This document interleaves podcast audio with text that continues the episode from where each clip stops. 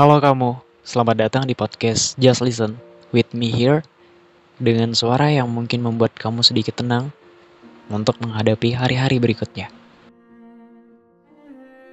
How's the day? I hope you are fine. Oke, dengan judul podcast kali ini, di sini takut kehilangan, di sana takut ketahuan. Sedikit ambigu ya, bakal dijelasin kok. Oke, let's go.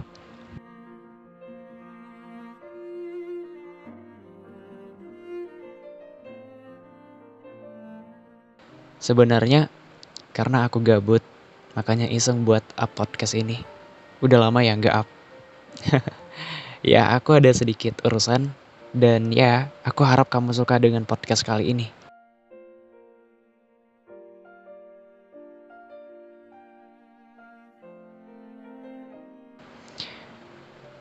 Hmm, mungkin udah biasa kali ya jatuh cinta ketika bertatapan langsung, kontak fisik, atau bahkan ketika punya crush di kehidupan yang nyata. Atau kamu nggak punya crush ya? Kasian banget sih. Pasti nggak pernah ngerasain ketika pergi sekolah, ngelihat crushnya, terus jantung itu ngerasa berdebar dengan kencang. Atau lagi berpapasan, nafasnya keluar masuk gak karuan. Oh punya ya?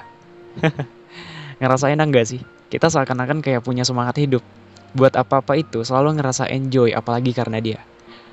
Atau pernah nggak kamu ngerasa cemburu dan cemburu ini karena hal yang simple banget.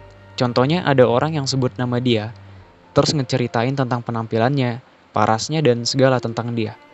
Kita langsung ngerasa kayak, apaan sih lo? Dia kan punya gua. Belum jadi apa-apa udah ngerasa cemburuan. Tapi emang bener sih, rasa cemburu itu datang padahal karena masalah yang sepele uh, ini aku yang baperan atau gimana? Atau gini deh, orang-orang sebut nama dia, tapi bukan dia yang dituju. Karena kan gak mungkin yang punya nama dia itu cuman satu orang. Pasti banyak lah. Tapi kita tetap cemburu aja gitu.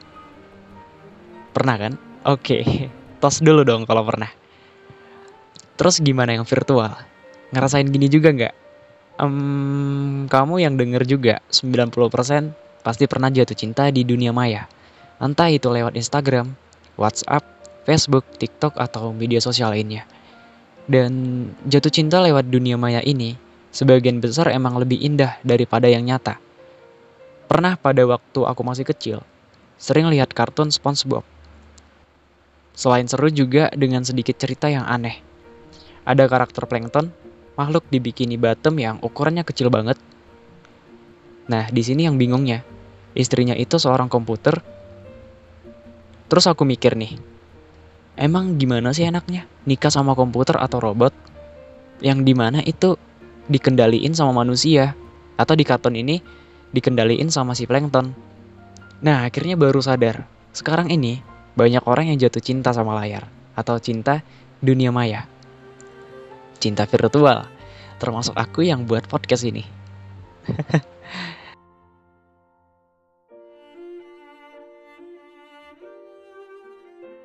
Jatuh cinta emang gak mandang apa-apa, sama kayak dunia maya. Kita hanya sebatas mencintai lewat virtual. Kenapa cinta virtual banyak banget yang orang rasakan? Alasannya simpel banget sih, karena imajinasi lebih indah daripada kenyataan. Aku kasih contoh ya, misal, gimana sih enaknya tinggal di Jakarta dengan imajinasi yang aku ciptakan? Semisal, ada orang yang lagi naik sepeda, lari lari pagi, terus mereka orangnya baik dan ramah gedung-gedung yang tinggi, jalanan yang bersih, dan ya jauh banget sama kota yang aku tinggalin. Terus aku lihat di Google, aku simpen gambarnya, lalu aku jadiin wallpaper. Karena aku suka banget sama kota Jakarta. Kamu yang denger, mungkin rumahnya ada di Jakarta, atau pernah ke Jakarta, terus kamu sanggah pernyataan aku. Eh di Jakarta nggak seenak yang kamu kira, di sini tuh banyak tindak kriminal. Kalau bisa nih ya, Mendingan tinggal di tempat kamu daripada di sini. Yap, itu adalah imajinasi. Ketika kita membayangkan seseorang tentang sifatnya, parasnya, tinggi badannya, atau bahkan senyumannya. Tapi setelah kamu lihat dan kamu sentuh secara nyata, dia beda jauh. Bukan mandang fisik, tapi seakan-akan dia tuh kayak bohong.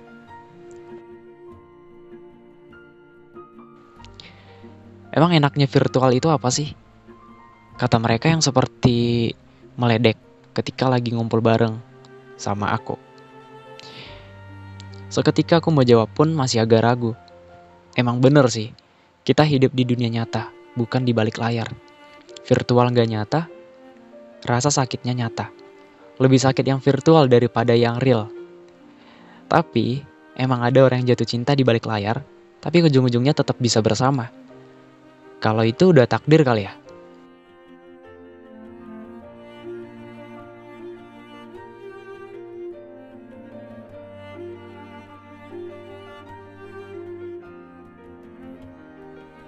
Sekarang aku nggak mau overthinking sendirian. Aku pengen ngajak kamu yang denger gimana sulitnya mencintai dengan jarak yang lumayan jauh. Hanya bisa mandang dari layar. Kata orang-orang, cinta dunia maya itu sakit tapi candu. Emang bisa sakit? Kan belum ketemu. tapi emang bisa sih. Kita ngerasain sakit, ya meskipun tidak diperlakukan secara nyata, tapi rasa sakitnya beneran ada. Kayak apa ya? Cinta sama virtual itu ada rasa tersendiri yang di mana kalau dibilang enak juga gak bisa dijelaskan, dibilang sakit juga sama-sama gak bisa dijelaskan. Tapi kedua rasa itu benar-benar bisa dirasakan.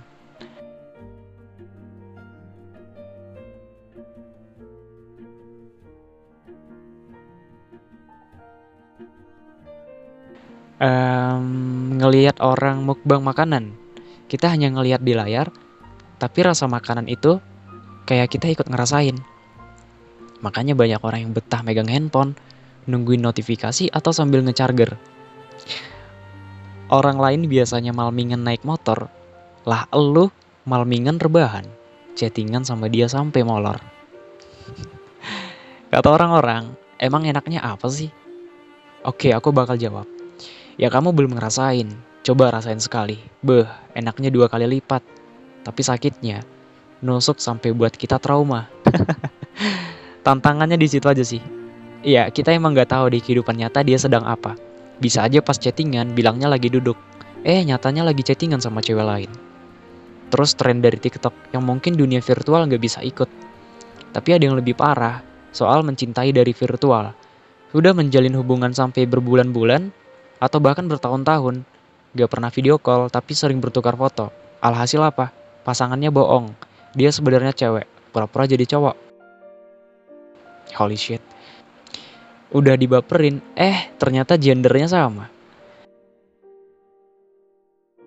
Tapi ada yang bilang, dia lagi di posisi virtual 9 bulan ini.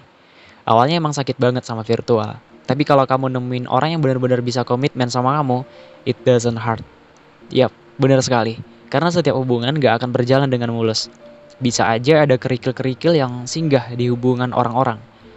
Tapi balik lagi sih, tentang pribadi orang. Ada emang yang bisa ngejaga perasaan lewat virtual, dan ada yang enggak. Percuma kan, udah sharing, terus ngomong, ntar nikah pakai adat apa. Tapi di dunia nyata eh diselingkuhin. Kalau bahasa kotornya nih ya, menjalin hubungan di dunia nyata ngabisin duit. Tapi dari virtual, mungkin bisa hemat. Minimal borosnya cuma paket internet. Rindu ya terus nge-video call sampai tidur. Dan emang seru sih, seakan-akan dia ada di samping kita.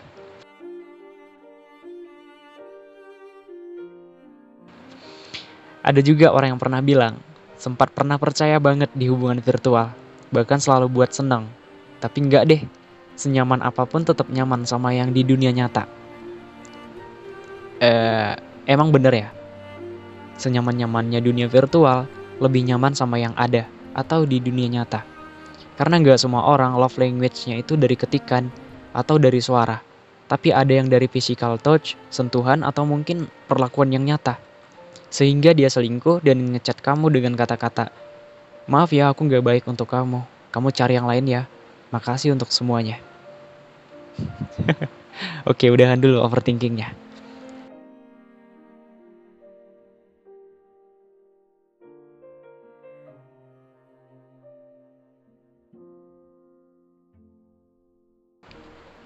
Oke, aku ada tips untuk kamu yang dimabuk asmara dari virtual. Jadi kalau udah ngerasa cocok sama virtual, jangan sampai terbawa perasaan dan apalagi sampai kita lupa sama kehidupan nyata kita. Sabar aja, tahan dulu perasaan kamu. Dan kalau bisa atur waktu untuk bertemu.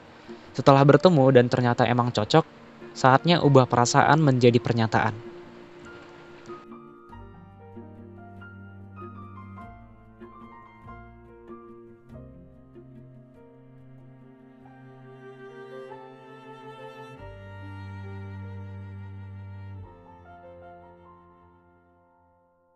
Oke, okay, thank you udah dengerin podcast ini.